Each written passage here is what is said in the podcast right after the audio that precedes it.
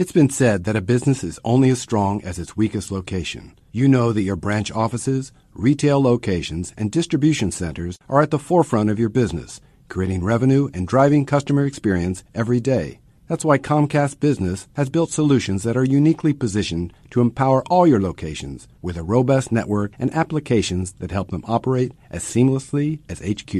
Learn more about how to get all your locations up to speed at comcastbusiness.com slash enterprise.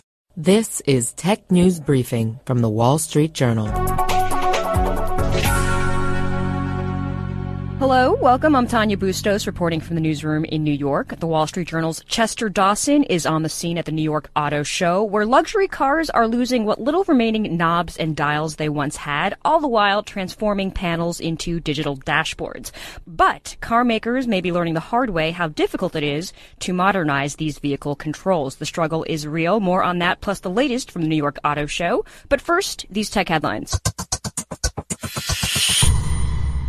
Government officials ratcheted up pressure this week on Facebook over its handling of user data, with federal regulators saying they are now investigating its privacy policies and 37 state attorney generals demanding explanations for its practices. While the Federal Trade Commission in a statement signaled that the probe of Facebook is broad, a top FTC official noted the quote substantial concerns about the privacy practices of Facebook end quote. Stay up to date with the very latest at WSJ.com.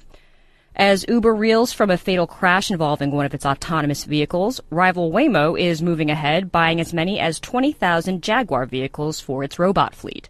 The deal, potentially worth more than $1 billion, comes directly after Arizona's governor suspended testing of Uber's autonomous vehicles in the state. And Dictionary.com is for sale. You can look it up.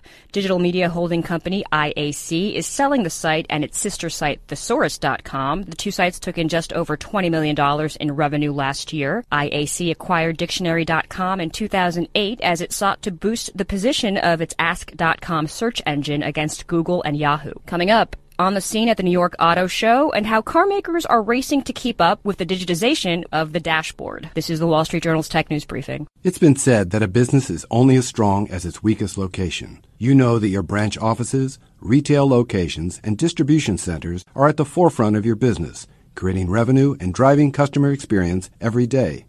That's why Comcast Business has built solutions that are uniquely positioned to empower all your locations with a robust network and applications that help them operate as seamlessly as HQ. Learn more about how to get all your locations up to speed at comcastbusiness.com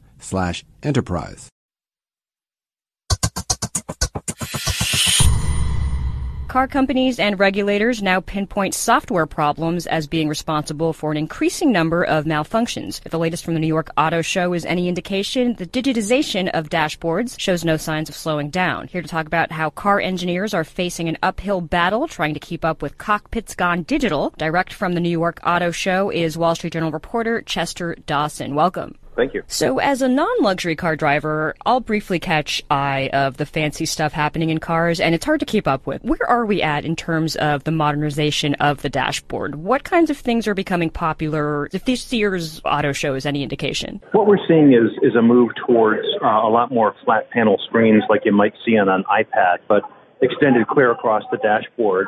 Um, typically, they're they're separated um, between like where the instrument cluster is that gives you your speed and your RPMs and your fuel gauge, and then the, what's called the center stack or the infotainment where you might have your radio, satellite radio, CarPlay plug-in. But essentially, uh, they're all controlled by the same you know electric system. So the integration of that has made it kind of easier and look cleaner and more iPhone-like, uh, but it's also caused some problems. Right. So you know, with with tech, with gadgets come malfunctions, and ultimately, a car is not an iPad, right? It's a riskier contraption and hiccups are going to be a bigger deal. If recalls alone are any indication, modernizing the dashboard hasn't been the smoothest of sailing. How prevalent are software related issues for car makers? They're becoming more prevalent. Basically, the highest end systems that, you know, have these kind of seamless tablet like screens are limited to very high end luxury vehicles. However, it's starting to proliferate and as more and more vehicles use them, the costs coming down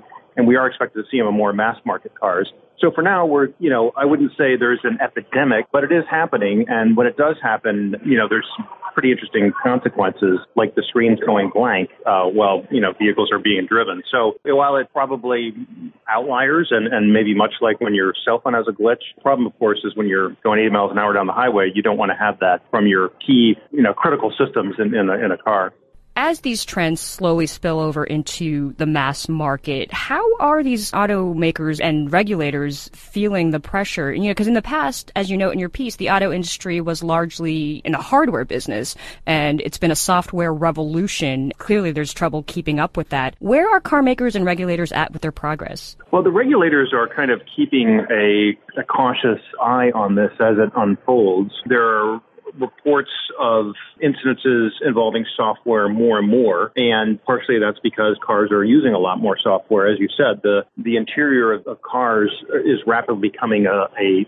space for software innovation and, and, less and less mechanical innovation. So, you know, the car companies themselves are desperately hiring as many software engineers as they can find. I talked to one major auto parts supplier, Visteon, and, you know, they said they're hiring many, way more software engineers than they are mechanical or electrical engineers. So you really are seeing a sea change in the mindset and the business practices of the industry. As far as the regulators go, you know, so far they haven't come out with any new or tougher regulations specifically targeting this. But I can imagine that if you start to see a lot more of these problems crop up, that it is going to get the interest of uh, Washington just to make sure we aren't headed too far down a path that leads to more problems. We'll leave it right there. Chester Dawson, thanks very much. Thanks for your time. For more coverage on the New York Auto Show, you can head to WSJ.com. That'll do it for this edition of the Tech News Briefing. Reporting from the newsroom in New York, I'm Tanya Bustos. Thanks for listening.